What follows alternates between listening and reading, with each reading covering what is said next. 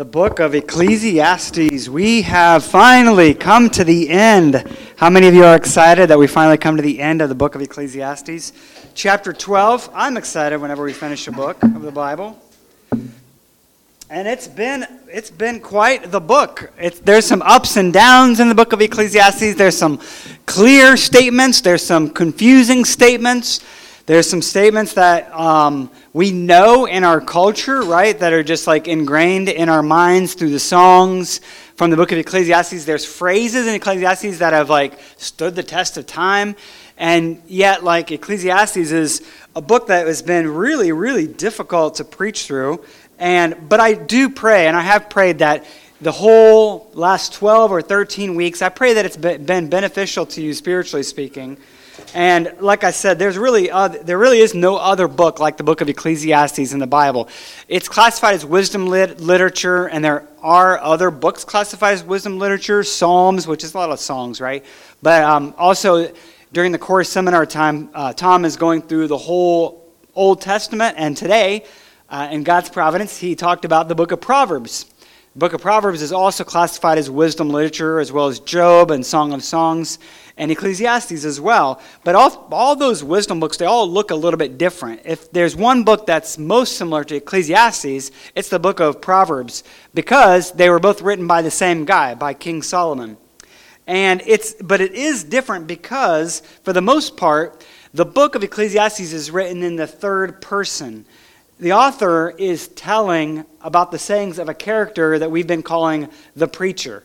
Or, I mean, you could translate it like the teacher or the collector of sayings. But if you actually want to start in Ecclesiastes chapter 1, chapter 1, verse 1, because I want to show how this whole book is bookended by, by this beginning and the end there. In chapter 1, verse 1, it says, The words of the preacher, capital P, the son of David, king in Jerusalem. So it even begins by, by King Solomon not saying, These are my words, but he says, These are the words of the preacher. So already he's writing in like the third person, right? It would be like if I said, The words of Pastor Eric are blah, blah, blah, blah, blah, right?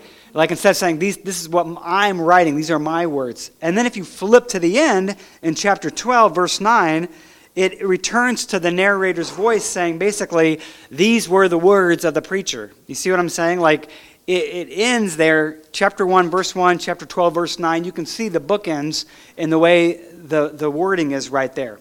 And so, who wrote the book, right? Who wrote this book? Who collected these sayings? Who was the one? Was it somebody writing for the preacher? Was it somebody collecting the wisdom of Solomon? I personally think it was King Solomon all along. I think it's just the way he chose to write these words down. I think he took some poetic license in the way he was writing. He was writing a little bit different than the style than he wrote the book of Proverbs. Either way, the nice thing about this book is that we know the main thing. And this is also where I started 12 weeks ago. When I started 12 weeks ago, I started by looking at the very end. And today, that's why I wanted to go back to the beginning and show how it's like we can put a nice little bow on this whole book of Ecclesiastes. And we don't have to go like wandering and searching and thinking like, what was this all about? You know, have you ever read an article and and been like, what was this? Like, I don't really understand. What was the main point? Was it just the headline? And then you read a bunch of garbage on this website because it's like, what what am I reading here? It's why I like sometimes I read theological journals and um, a lot of times in scientific journals or theological journals, they'll have an abstract at the top. So if you don't want to read the whole thing, you just read the abstract, right? And then you can get the main, the main gist of the point right there. Well, you don't have to go searching in the book of Ecclesiastes. Um, and I think the main question, the reason why what we did, we titled this sermon series, The Search for Meaning. The Search for Meaning. And the answer is found right there in verse 13. In chapter 12, verse 13, it says this The end of the matter all has been heard. Fear God and keep his commandments, for this is the whole duty of mine, eh, whole duty of man. There you go. That's it. That's that sums it up right there. I would say it like this in this last chapter life is short. Life is short. Therefore, listen to the advice of the wise preacher. Fear God and keep his commandments. So he ends the book by talking about life. And a lot of people think that Solomon was older when he wrote this now, and so he's reflecting on his life. He's already been through it all, he's already seen it all, he's already done it all, he's already tried it all, and now he's reflecting and he's writing these words down. And basically, he says we need to fear God in our youth and we need to fear God in our old age at all times in all of our life. For the benefit of our lives here on earth and for the benefit of our eternal life, we must fear God and keep his commandments. Now, when the Bible talks about the fear, it might not be immediately what, you come, what comes to your mind when you hear the word fear. I mean, it could be. For example, if you're not a Christian, if you've never been spiritually born again, then you should fear God. You should rightly fear God. You should fear the coming judgment of God and eternal death, which is eternal separation from God's goodness and His love and His, his presence. However, for the believer, for the one who has trusted Christ in his salvation, there should be no fear. There is now no condemnation for those who are in Christ Jesus, the book of Romans teaches us. So our fear of judgment is totally removed because as a Christian, we can rest assured that Jesus took all the punishment for our sins on the cross. All the punishment that we deserved was poured out on Christ, and so we have no fear in death. We have no fear in life. We don't have to worry about coming judgment. We know that Christ has been judged for us. So we don't live in fear. So why does the book of Ecclesiastes, why does the author say we should fear God? Well, the Bible talks about the fear of God as being more like reverence or awe for God. Hebrews chapter 12 says it well. It's a good description of this. Hebrews 12, 28 through 29 says, Therefore, since we are receiving a kingdom that cannot be shaken, let us be thankful and so worship God acceptably with reverence and awe, for our God is a consuming fire. And so the fear of God is reverence and awe, Hebrews says. And so that should be how we live our life before God Almighty, before our Creator, is with reverence and with awe. Solomon wrote in Proverbs 1 7, The fear of the Lord is the beginning of knowledge. True wisdom can only come from understanding who God is, that God is holy, He is righteous, He is just. In Deuteronomy chapter 10, it's also helpful here when we're understanding what the Bible means by fear. In Deuteronomy 10, it says, And now, O Israel, what does the Lord your God ask of you? But to fear the Lord your God, to walk in all his ways, to love him, to serve the Lord your God with all your heart and with all your soul. Fear the Lord your God and serve him. Hold fast to him and take your oaths in his, in his name. He is your praise. He is your God who performed for you those great and awesome wonders you saw with your own eyes. And so you see in Deuteronomy, when God gave instruction to his people to fear him, he meant to, to walk with him, to walk in his ways, loving and submitting to him, serving him, respecting him, obeying him, submitting to his discipline, worshiping him with awe. Those are all the concepts that are wrapped up in the biblical meaning of the word fear. And so, the first point of today's message is that we ought to fear God in our youth. We ought to fear God in our youth. Look back at chapter 11 where we left off last week.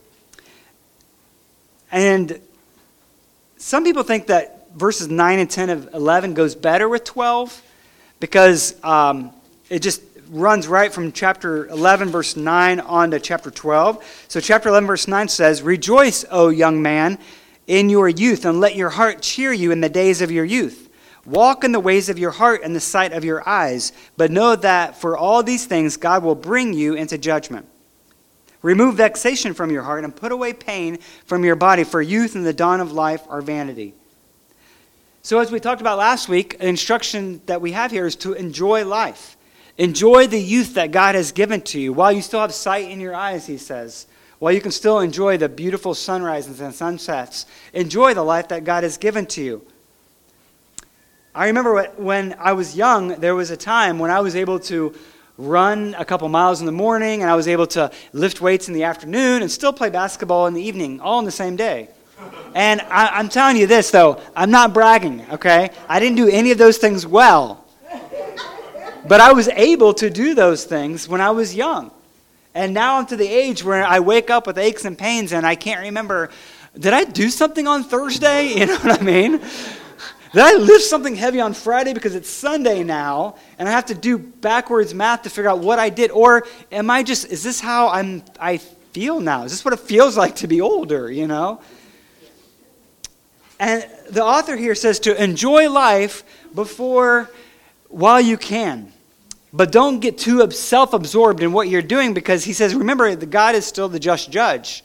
There's still a judgment that is coming. And oftentimes, when we're younger, we don't think about the end of life. We just think, oh, I can do whatever I want and I'll be fine in the morning. You know, that's how I was when I was in college. But he's saying, no, there's a time for judgment that is coming. Judgment is near. Our time is going fast. Our lives are just like a mist that appears in the morning and then is gone by the afternoon. And youth will end sooner than you think. So in verse uh, chapter 12, verse 1, he says, Remember your Creator in the days of your youth. And the word remember there, it, it means a lot more than just like come, bringing something to mind. It deals with how you view God and how you respond to Him. And we get a better understanding of the word remember because it's the same word that's used in 1 Samuel whenever Hannah was without a baby and that she really wanted a baby and she prayed to God. And it says in Scripture, the Lord remembered Hannah. And God acted on her behalf and caused her to conceive. So the word remember is used in the same way. It means to act decisively on behalf of someone.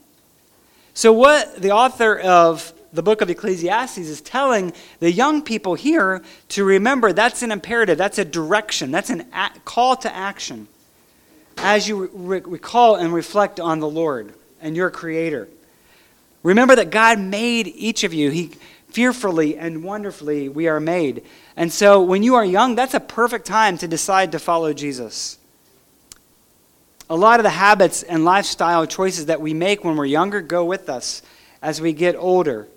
If you ask an older person, they will tell you that it's true. That if you can start making decisions when you're younger about how you're going to eat or exercise or how you handle money or what kind of work ethic you're going to have, those are the, or how important God is going to be in your life. Those are decisions we can make in our younger days that'll carry with us as we get older.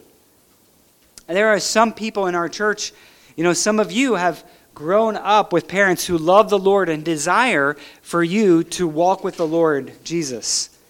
And that is a very good gift that we shouldn't take lightly. I came to faith early in life, and it's a decision that I never regretted.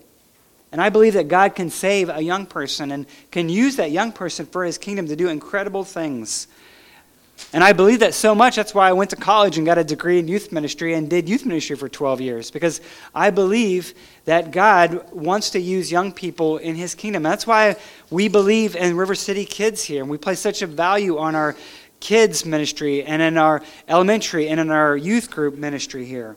Because I believe that God can absolutely use somebody, a, a teenager who is sold out to him, you know, one of the things that I think about when I think about somebody making a decision early in life is Jonathan Edwards. He was, I believe, one of America's greatest philo- um, um, philosophers and thinkers. He was an 18th century preacher, very influential in science and thinking in early America. And when he was 19 years old in the year 1722, 1722, he wrote 70 resolutions. When he was still a teenager, 70 resolutions that he read through every week how he was going to resolve, he was going to lead a certain lifestyle. And the very first one summarizes them all. He says, Resolved that I will do whatsoever I think to be most to God's glory and my own good, and most for the good and advantage of mankind in general. And then he goes on to list these 70 different resolutions that talk about how he was going to show self restraint in eating and in drinking, how he was only going to speak the truth and constantly study scriptures. But most remarkably was that he had a view to the end of his life, that when he got to the end of his life, he could look back and say, I lived my life with no regrets. And that is why young people are told to remember our Creator, to fear God in our youth. And now, the next section of chapter 12, he tells us basically to fear God in our older age as well. And verse 2 to verse 8 is an extended metaphor that you can look at, and you can look at this a lot of different ways. Um, that whether he's talking about a village or whether he's talking about a person. And whether you look at it in either way, basically the message is still the same. He's saying when we get older, our lives and our bodies begin to change. Verse 2 compares the troubles of old age to a gathering storm. Both night and day are darkened by clouds, and after the rain falls, the storm clouds gather again. It's like when you're younger, like I said earlier, you feel like you can recover quickly, and when you're older, it takes a lot more time to recover. And verses 3 through 5 compare an elderly person to a house that is slowly crumbling with decay. It says the keepers of the house in verse 3. The keepers of the house are referring to a person's hands or their arms, which start to tremble as we get older. The strong men are legs or back, which begin to bend with age. The grinders are teeth. And he says, if we have any left over in our old age that don't seem to work anymore. The windows are eyes that are dimmed with eyesight that leads to cataracts or uh, loss of vision. The doors he refers to here are the ears that are deaf or hard of hearing. The daughters of song are vocal cords that no longer have the strength that they once did to make beautiful music. And then, since almond trees are white in the springtime, the phrase the almond trees blossom indicates someone's hair has turned white with age. And it's not just our physical problems either. There's more that comes with growing old. According to verse 4, it says that older people have trouble sleeping. They are the first ones up with the songbirds before dawn. And according to verse 5, they are afraid, afraid of falling or being attacked as they walk along the road. They suffer from diminished desire, which may include sexual desire, but it's not necessarily limited to that. And then one day, the crumbling old house will collapse. And so the preacher here, he says, Look at the grasshopper that drags itself along the ground. A grasshopper is supposed to jump. If you see a grasshopper walking and not able to jump, you know that the end is near for that grasshopper. The same fate awaits us all. Because he says here that man is going to his eternal home, and the mourners go about the streets before the silver cord is snapped, or the golden bowl is broken, or the pitcher is shattered at the fountain, or the wheel broken at the cistern. And the dust returns to the earth as it was, and the spirit returns to God who gave it. So some people look at these things too, and they, they look at the metaphor that's already been expanded on and say, well, these is like the brain, the lungs, the spinal cord. Those are all those things that are ending, breaking down, and leading us to our death, which you, we don't know. I mean, what, was that or not? Well, we know at least what he's describing here is, is um, vivid descriptions of death.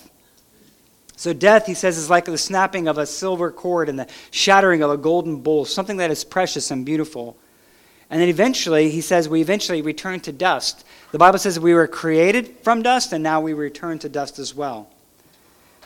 One day, our bodies will return to, ground, to the ground, and our souls will return to their maker. And he says, as our bodies go into the ground, our soul goes back, goes to God.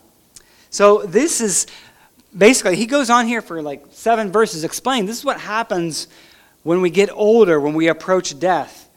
And so the call that he's given to us is to fear God now, to remember our Creator now. Fear God in your youth before those things happen to you, and fear God in your old age before it's too late. And it's also a reminder that just because our bodies are growing old, it doesn't mean that we should throw in the towel before it's too late either.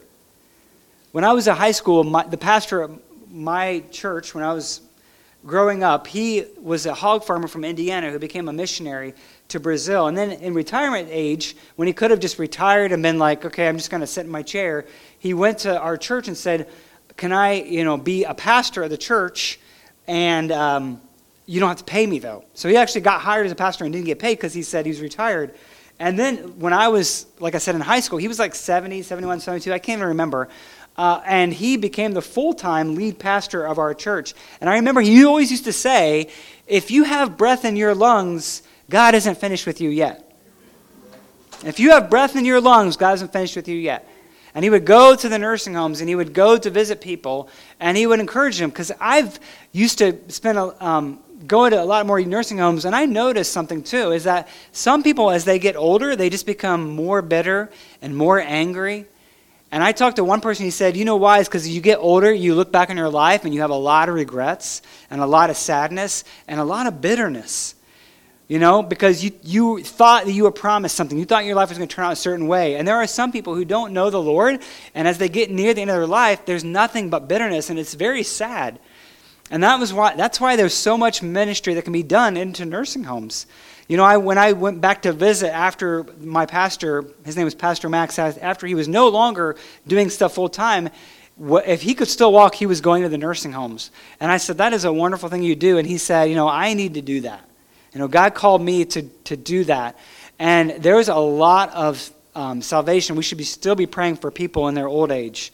And there's a lot of ministry you have left. Regardless of where you're at, do not waste your life.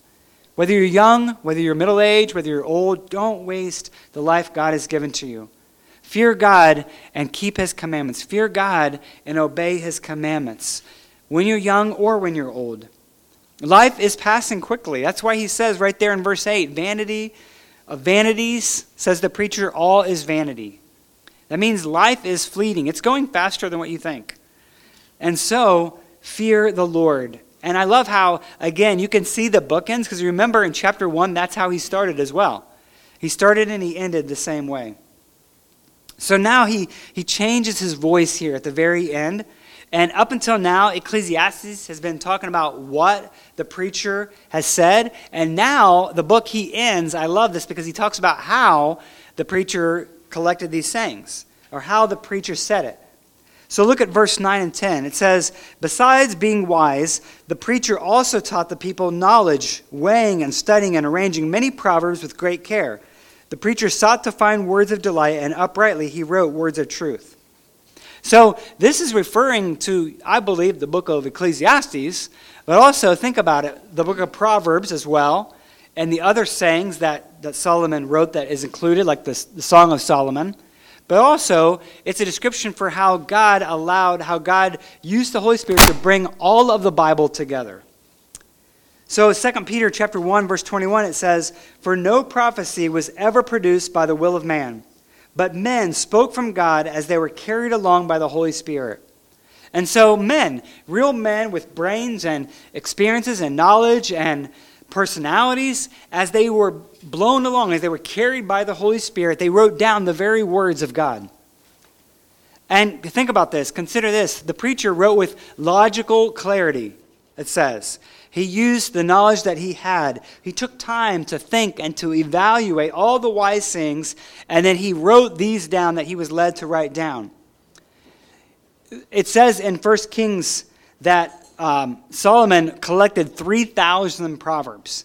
Now, you see, 3,000 proverbs aren't included in the Bible, so he was led by the Holy Spirit to include what God thought that we needed to have in these books here. And not only did the preacher evaluate these proverbs, but he also arranged them, it says, carefully with great care. And so as we read Ecclesiastes, it's not all random, you know? It's not just a bunch of random sayings. He began with an opening and talked about the quest for the meaning of life. And then we talked about the different ways that people look for meaning under the sun, how people go to, you know, all the different things in life, whether it's, remember he said, I, if there was something pleasurable in life, I did it. If there was something you could have, I got it. You know, I did everything you can imagine and all the building projects, and then, and then he went on to explain wisdom versus folly, and he tested everything and with great care. He put a lot of emphasis into doing it logically and to doing it carefully, and in explaining that all of life is passing, all of life is vanity. And this is what he says that I collected these things with logical clarity, and he wrote them beautifully with um, the preacher, verse 10 the preacher sought to find words of delight. Words of delight that, like I said, you know, look at, uh, if you were here for Ecclesiastes chapter 3, a hit song that Solomon wrote. I don't think he got any residuals from that. I don't think he got paid from that. But a hit song written that became the number one song in America was written in Ecclesiastes chapter 3, there were words of delight. There are beautiful words in the book of Ecclesiastes. As you flip through there, you see them at, at weddings, you see them at funerals. And he wrote, up, he wrote uprightly words of truth, he says. And so these, we know that he was a very wise person, but these aren't just good sayings, right? These aren't just like Ben Franklin maxims that we, words of advice to follow, but this is actually the very words of God that are collected here. And finally, it's written with practical purpose. Verse 11 says, The words of the wise are like goads, and like nails firmly fixed are the collected sayings. They are given by one shepherd's, one shepherd. So, what goads are? Goad is like a long stick with a point at the end. And they were used for a couple different purposes. One was to direct an animal way to go, the way to go. So, like an oxen that was teamed up with another oxen that had a yoke on it, as it was pulling, they would use a goad to prod it, to push it along. And nails were tools. Nails were firmly fixed whenever they would make camp. And there was a couple different uses for nails, but it's a picture of something that was firmly fixed. So a goad is a long pointed stick to prod and to poke an oxen in the way it should go. And in the same way, this wise teacher sometimes has to use sharp and painful words to guide his students as they think about difficult issues. Ecclesiastes pokes us in places we'd rather not be poked, but we need it. Remember when the Lord when the Lord accosted Paul or Saul on the road to Damascus? And one of the Apostle Paul's retelling of the stories, he said, The voice he heard said, Saul, Saul, why are you persecuting me? It is hard for you to kick against the goads. It's like the Lord was saying, Why do you keep on fighting me when I'm trying to show you the right way to go? Is it difficult for you, Saul? Like, are you experiencing a lot of troubles? The goads, even though they're difficult, when you kick against the goads, it's not going to help you. And so the goads were painful, pointy sticks that were prodding us in the way we should go. And this is kind of like the book of Ecclesiastes. This is kind of like God's word in general. When we feel like the, God's word is stepping on our toes, right? That's the phrase that we would use. They would say, it's like the goads are prodding you along. And so these wise words of these wise words that he's given to us are the purpose, show the purpose of the book of Ecclesiastes. It's what you hear in God's word in the book of Ecclesiastes is not to drive you to despair. It's to push you to the shepherd, to provide stability and the presence of God in your life. And we want to look for comforting answers in, in so many places a lot of times. But God has given us His word to reveal His Son to us, to reveal the shepherd to us that we need.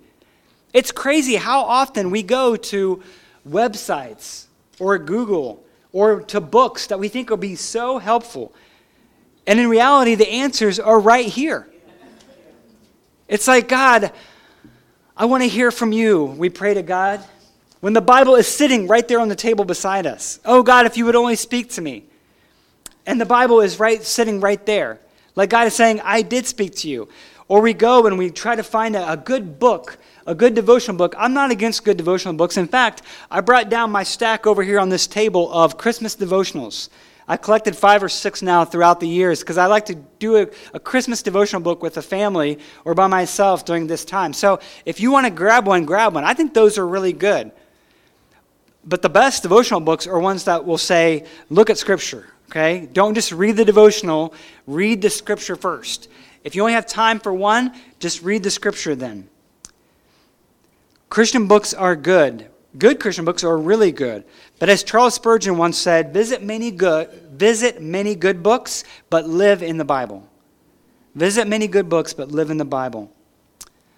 Because at the end of the day, in conclusion, the author of Ecclesiastes might say, is this in verse 13 The end of the matter, all has been heard. Here it is Fear God and keep his commandments for this is the whole duty of man. That means this applies to every person, every man, woman, and child, every young person, every older person, at any season in life. That is the summary statement right there. So, you know what? If there is no God, then that means our lives, if they're just meaningless vapor, then do whatever you want to do, right? But this book has taught us that God is real. He is our creator, He is our judge, he does exist. He has spoken to us through His Word. He has revealed His Son as the true shepherd of His sheep. As one author put it, the final message of Ecclesiastes is not that nothing matters, but that everything does.